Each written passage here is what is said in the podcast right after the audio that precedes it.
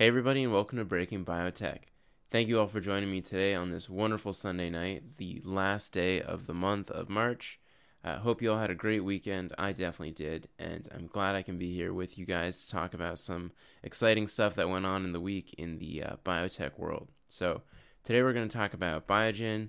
We're going to touch on the Sarepta interim data that came out Gonna get through some of the Viking news and gonna touch a little bit on Amarin because today was a big week for them as well.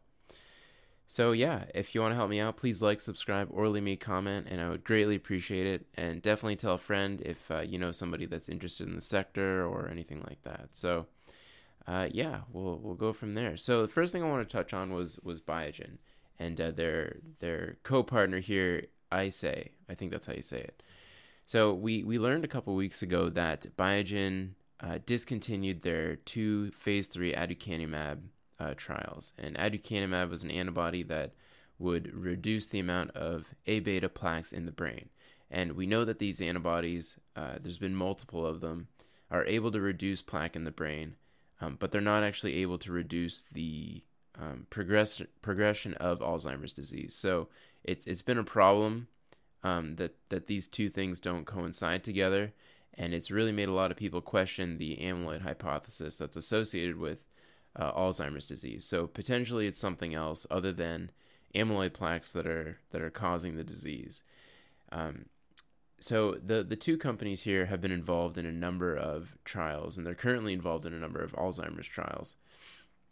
And uh, Biogen's partner company here, uh, Eisai, uh, they were recommended to continue their phase three for this elenbecestat uh, inhib- or their compound here that is a um, BACE inhibitor, and BACE is involved in actually the production of amyloid beta plaques. So the theory being, if amyloid is the cause of Alzheimer's disease, reducing the production of all of amyloid in the brain might potentially help Alzheimer's disease.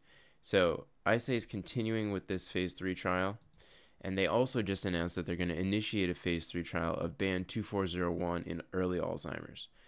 So if the amyloid hypothesis is not true, uh, there's a there's a high probability that these two studies are going to fail, and so that's more nails in the coffin for well Biogen, but more so Eisai here, which is a Japanese company.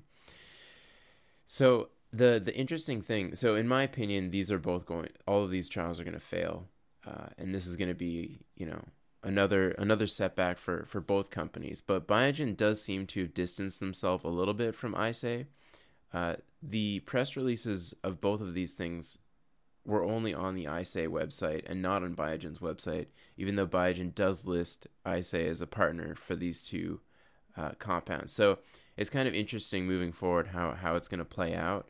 And Biogen does need to figure out where they're going to go from here. They still have a lot of cash. Uh, I, I put their net cash here, just the the net assets, the net current assets minus the net current liabilities, just to get an idea. And they still have tons of cash. Um, and Eisai does have some cash here, but you know if we expect that a phase three Alzheimer's trial might cost in the area of like one billion dollars, uh, two or three of these can can quickly add up and, and reduce the amount of capital they have towards acquiring other assets and getting into another area. So it's something to watch. Uh, I'm definitely not buying Biogen at these levels. Definitely not buying uh, Eisai. So they're they're over the counter traded.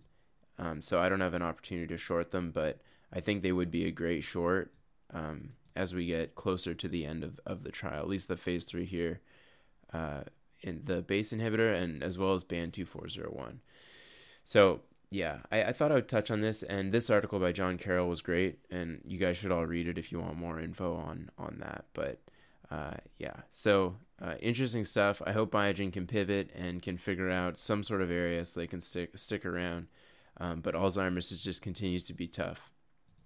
Okay, let's talk about Sarepta. So, uh, Sarepta announced some interim data that came out on their Essence trial which is a trial for uh, as well as uh, golodirsen, and it's it's a phase three um, with these two exon skipping technologies to help with Duchenne muscular dystrophy. So the tech itself, I the just generally, it's a PMO type compound that binds to an exon and allows the translation of the mRNA so that you can get some sort of functional protein where otherwise you would have no protein at all. So it's better than nothing. And these patients actually, uh, at least with eteplirsen, are able to to get much better quality of life. Um, so it's a it's an interesting idea and it has worked in the past, even though there's some controversy controversy over the approval of that drug. So they're doing this phase three, and they look at two different things basically, which is the amount of protein that's expressed and the functional outcomes from it. So what what was announced uh, in their press release to further casimersen is they got uh, dystrophin protein, which is the protein that you would expect would be expressed if it was working. And the way they they account this is a percent normal dystro- percent of normal dystrophin as measured by Western blot. And Western blot, you know, you do a protein lysate, run it on a gel, transfer that protein to a membrane, and then um, incubate it with an antibody against whatever your protein of interest is. And in this case, it would be uh, dystrophin. So, and how they measure this is through densitometry technique. So you're really just measuring pixels on this membrane, and uh, you know you can you can quantify that. But given there's so many variables involved, like the amount of loading protein, and it's all relative. So the way they're quantifying it here is uh, it's relative to the normal amount of expression you would get in a healthy individual. And uh, so they measured this at baseline and then they measured it after their treatment. And so the the kids at baseline have 0.9% um, percent of normal expression of dystrophin. And then after the treatment, this increased to 1.736% of normal. So 100% would be normal expression, like me or you, if you don't have uh, Duchenne muscular dystrophy. So there's still very, very low amount of protein here, but you know, for a functional outcome, we might not need 100% of dystrophin expression in order to be functional, or at least get most of our function back. So this is a very reminiscent of the Sangamo story that we had with the uh, MPS uh, two, I guess even one. It's the same kind of story where you know you don't need a lot of enzyme necessarily to get functional improvements in the condition. And it's a similar thing here because uh, for the other treatment eteplirsen we got very variable um, increases in expression of dystrophin and then the drug was approved and it's it's doing pretty well as far as I know. So uh, if we look here, they, they also say they got positive RT-PCR for exon skipping uh, mRNA in all patients. So they're saying it's effective in all patients, but we're only seeing this twofold increase in the expression of the gene. So is this enough to actually get a functional improvement um, in muscle? So they, they say in the press release that they're going to try to submit casimersen uh, NDA in the middle of 2019. So they're going to have an FDA a meeting with the FDA before submitting that and uh, there we can see what the opinion is. I, I personally think without functional data, it's hard to just go ahead and improve this, even though you know that your previous treatments that are basically the same, just a different exon, uh, even you know, even though you know that works, it's still uh, without seeing functional data here, it's tough for me to get behind this entirely. Um, it's good that they're seeing an increase in in protein expression, but without the functional data, it's tough to say that, you know, it's tough to approve a treatment and say, hey, you know, patients take this and you're going to do well, when really it could be insignificant. So, you know, I'm still long on Sarepta. I do have a decent position in them, and I think long term they're they're a great company. So right now this could be a buy, and they might be able to show functional data uh, in these patients. So it might just be a minor setback. Uh, so this doesn't deter me at all from from holding on to my position, but I'm kind of I'm being careful because uh, if they are going to have to delay this, um, it could cut into their revenue stream. So we could see some downside further in Sarepta, but I would really just use it as a buying opportunity. So, um, so I, I, looked also to compare it to the other treatments that they have, eteplirsen and golodirsen. And uh, this article, you, if you want to look at more details on the eteplirsen trials, um, because it's interesting how this all came about. And basically, eteplirsen, they, they weren't able to get a reliable baseline reading, and the expression was only ended up being about 1% uh, percent of normal dystrophin levels. So also very, very low. and it was still able to get FDA approval. Golodirsen, on the other hand, at uh, 48 weeks, they saw 1% expression after treatment um, compared to 0.1% expression at baseline. So that's a huge increase in the amount of uh, dystrophin in these patients. So I, I, could see the FDA being much more willing to approve this, and I think uh, I'd have to look again to see what's going on because I know that they're doing this uh, Essence trial does involve golodirsen as well. So, but golodirsen I would be less concerned with given the huge increase in in expression here. But again, this 0.1% um, at baseline, how reliable is that? How variable is that? So it, it's a little bit tough here, and it's going to be up to the discretion of the FDA, really, even though it's up to Sarepta to really argue that this mild or mild, it's still 100% more protein expression. So that could be enough to lead to some uh, functional improvements. It's going to be up to Sarepta to show that. And I think it would be good that they did, but you know, it, it all it's all up to the FDA. So we'll see from there. But um, it's uh, it's good to see that they are getting increases in protein, and hopefully that translates to uh, functional improvements. But I'm still long on Sarepta. This data doesn't worry me long term for the company. All right, let's keep going. So, uh, Viking Therapeutics. Uh, Viking is involved in the, in the NASH space. I should really not say that until they actually start a NASH trial. They they have, uh, they did a trial in non-alcoholic fatty liver disease, and that's it reminds people that you know it could work in, in something like Nash, and that's that's what everybody's expecting because the Nash market is so big. So uh, they've been hammered. Viking is like one of the highest short float percent short float companies um, that are under like a five billion dollar market cap, and uh, you know they were dancing around like seven dollars for for a bit and around eight, and then Friday they they closed they were up above 10 and then they closed just below 10 um, after they they got an upgrade from uh, Pasha Saraf's uh, upgrade to $21 a share and he works at Leerink. And it was based on this abstract that came out for for their presentation at the uh, at EASL and really the the the data that we get at EASL it's not really I was kind of surprised that this is what led to Pasha Saraf's upgrade, um, because you know the the amount of okay let me let me be careful how I phrase this, but basically they did a five milligram dose and a ten milligram dose in in patients at different um, dosing intervals, and they got drastic improvements in fatty liver based on this MRI technique, and they saw basically no severe adverse events. So for me, whether it's 10 milligrams or 5 milligrams, I don't know why this is what really broke his back in, in actually making this call and upgrading it. Somebody can, can let me know if I'm missing something here, but the what I'm seeing on Twitter and everywhere else is that because the 5 milligram dose is just as good as the 10 milligram dose, this means that they're going to have substantially less side effects with the drug. But as far as I know, there's not really many side effects associated with the drug, other than you know reducing cholesterol and uh, improving diabetes as well. So uh, I don't know, but it's good that the market is finally realizing the the value behind Viking because um, they're still their market cap is still very low comparatively to say Madrigal, which is is further ahead in their Nash approval. Uh, they they've just started their phase three in Nash, and their market cap's just under two billion.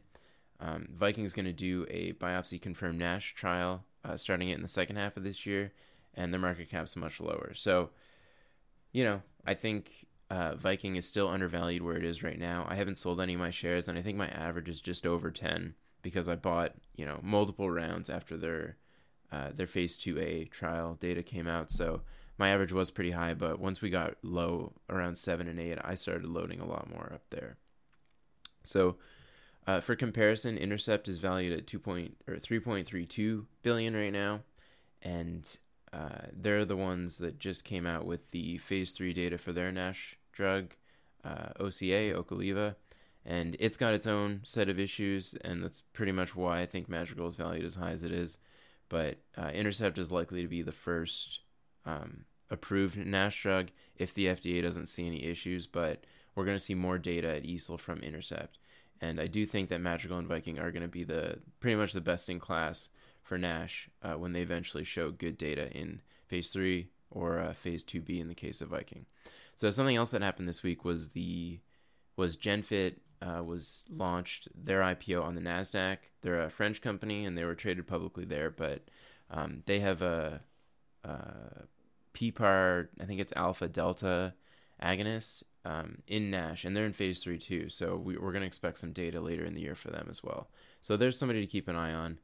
Um, but I I didn't take a look at their their material recently, but their their drug didn't seem super interesting to me, and uh, I don't exactly remember why. I'm, I'll look into it more the closer we get to Q4, but they weren't really on my radar to begin with. But they are going to announce some data at the end of the year, so uh, we'll see. Okay, jumbled through that, but the uh, the EASL stuff that we should look forward to. Personally, I'm really interested in the Intercept abstract. It's under embargo until April 11th, but uh, we're going to see some interesting safety data there, I think, and it will be a mover for the stock. Um, Conatus is going to present. GenFit's going to present for PBC. Viking, of course, their their abstract is public, but we're going to see their posters. They might have some figures. Uh, Cirius Therapeutics, never heard of this company. Their abstract's under embargo uh, you know, it might be worth looking at. Where are we today? Yeah, so a couple weeks, I might take a look and see if there's anything interesting there. But um, they're in phase two B for Nash, so if it's uh, if it's interesting, you know, this stock could definitely be competitive with uh, with Viking and Madrigal. But I know absolutely nothing about them, so I would do my own research personally. And then uh, we have Merck with their uh, with their uh, collaborator here doing um, showing a, phase one, but that's this abstract is public too, so you can look at that. So this is just for information on what's going to come out in the next uh, couple weeks with Nash. So it's uh, pretty cool. Okay, so moving on. Uh, last company I want to talk about today is Amarin. So Amarin had a big week again, and you know I said that this podcast isn't going to be just an Amarin podcast, but they keep having good uh, stuff coming out and positive stuff. So um, I got to talk about it. So I told you guys that I sold a an 1850 put uh, like a week ago, and the stock went below 17 for a while. So you know I, I was sweating a little bit, even though I knew that long term it was probably going to work out, even if I did get assigned the shares. So I wasn't super worried, and we ended up finishing I think uh, just under 21 on Friday after all this crazy good news came out. So the first piece of news was that the American Diabetes Association uh, recommended that Vascepa for diabetes and atherosclerotic cardiovascular disease was a good idea for patients that were on statins with high triglyceride levels. So, uh, you know, people who follow the ADA, there's a lot of clinicians there. So this is really free marketing for Amarin and Vascepa. And uh, it's just going to get the word out there and get doctors on board with um, prescribing Vascepa. And, you know, we should see some off label prescription coming up as we get through it um, as we get to the actual approval date. But uh, you know, after the ADA does their recommendation, EASD, which is the European Association for the Study of Diabetes, could could follow, as well as the Canadian Diabetes Association. So this is really just huge, like very very positive uh, marketing for Amarin and Vascepa, and shows that. Um, they're standing behind them, even though there's this potential controversy with, with some of the data that I think is really just a joke at this point. So the other thing that we found out is that Health Canada is offering priority review for for Vascepa, and uh, it really just cuts down on the number of days they're going to take to to look at it. So 215 versus 355. Canada's not like a giant market; they're like one tenth the size of of the U.S. So I wouldn't look at this as like, you know, we're not going to see a significant um, contribution to the scripts from Canada uh, compared to Europe or the U.S. But it's it's nice that they're uh, standing behind it as well, and also um, making it clear that this is important for uh, patients. So it's good. It will contribute. Um, and I think it's also just good marketing that shows that these agencies do see the value in, in Vascepa. So something else that came out too, and I don't really know the history of, of this decision, but the EMA, um, the European Medicines Agency in Europe, uh, confirmed that omega-3 fatty acid medicines are not effective uh, at like uh, I think it was one gram per day, and I think it was the combination. So you can't just put a bunch of omega three fatty acids together and take that and hope to get any improvement in in uh, heart problems after a heart attack. So it's really this is kind of like solidifying Vascepa as the king of them all, pretty much. And I don't know why they looked into this, if it was some sort of inquiry or something like that, but uh, it was interesting to read to go through uh, what they what they were talking about with it. So this is again another like boost to to Amarin and Vascepa as being the uh, the leader amongst all the other um, omega three products that exist. And then the last thing is that uh, the total year over year um, prescriptions are hit 40,000 per week. So uh, this is also pretty huge. And maybe I have a mistake here. I just noticed this that it is year over year. Um, and I thought that this was year over year total. Okay, so uh, you know, take this with a grain of salt. Um, if it's total prescriptions, though, you know, forty thousand per week is is not really going to hit their two point six nine million um, for the revenue estimate of three hundred and fifty million uh, for the year of for twenty nineteen. But uh, I'll have to look into that and double check because now that I now that I'm saying it out loud, I'm I'm a little bit cautious. But uh, you know, we want them to hit above around fifty thousand prescriptions per week in order for them to hit that three hundred fifty um, million dollar revenue, which is what they estimated. So so we'll see, and you know the revenue continues to increase if they or not the revenue, the prescriptions continue to increase, and um, you can see this here in the, the new prescriptions year over year. And if this does continue to increase, we'll, we'll be well above 50,000 per week as we get through Q2 and Q3. And, uh, and that's going to, you know, increase the revenue and it might even go be- over the 350 million that they predicted. So, so we'll see, but huge week for Amarin. Uh, I don't think it's going to go if, you know, the stock is volatile. There's no question about that and uh, there was really a, a, sell the news event last week that occurred. So, you know, we could still see some volatility, but I feel comfortable holding Amarin for quite a while, and uh, at least until we start to see some of the revenue in uh, in 2020. But I think all this good news is going to continue to roll through, and uh, is going to be a great a great buy. So, uh, yeah, that's uh, what I got. So for this week, the AACR is going on. So you know, look out for a lot of cancer updates um, in the field. Uh, so I'm going to keep an eye out on that. I'm, I'm trying to get more uh, more comfortable with cancer studies and the, the drugs that are involved. So I'm going to keep an eye out on on some of those uh, interesting studies. In terms of politics, we, we got the Mueller report finally. So I think the uh, the the trade battle with China, you know, maybe the U.S. will win and China will back down now that they know that Trump isn't going to get ousted from office.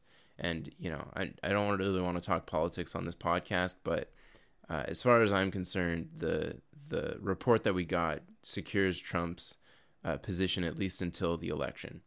So with that, you know, we got some headlines about China being um, being willing to negotiate in terms of IP. I think it was so. Uh, we could see some resolution of the trade battle, which would, uh, you know, bring in a lot of money into the equities. This week, we're going to see retail sales, non farm payrolls, as well as the unemployment rate. And uh, I go to investing.com for uh, for a lot of this stuff, and I think it's a great resource. So if you guys are, are interested in like branching out into that kind of thing, definitely use use investing.com because uh, I think they're great and they they work really well with that. I'm not paid by them, but I do subscribe to their thing, and I think uh, it's uh, it's been pretty useful for me.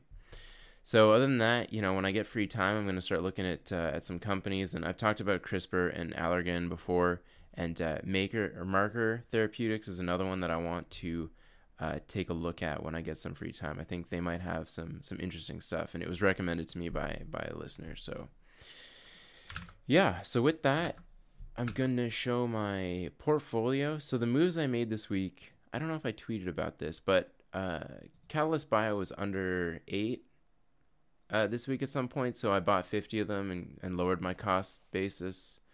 Um, other than that, though, I didn't do really much. So, and uh, this doesn't take into account the put I sold on Amarin, but it's uh, pretty out of the money, so I'm probably gonna, you know, I might close it out when we get close to like 80%, which is only it's like 150 bucks. So, it's uh, I'll just add it to my my cash position once I sell, but or unless I get to sign the shares, but uh, you know, I'm looking to just I'm to increase the cash because you know that's a safest bet. I don't want to have to deal with with uh, with anything else.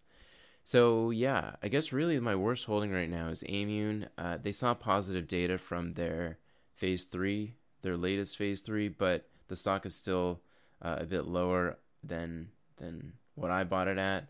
But I still like them long term. Esperion uh, continues to stick around 40.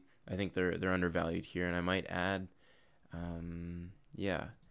So other than that, uh, yeah, we're overall we're we're almost in line with the S and P 500.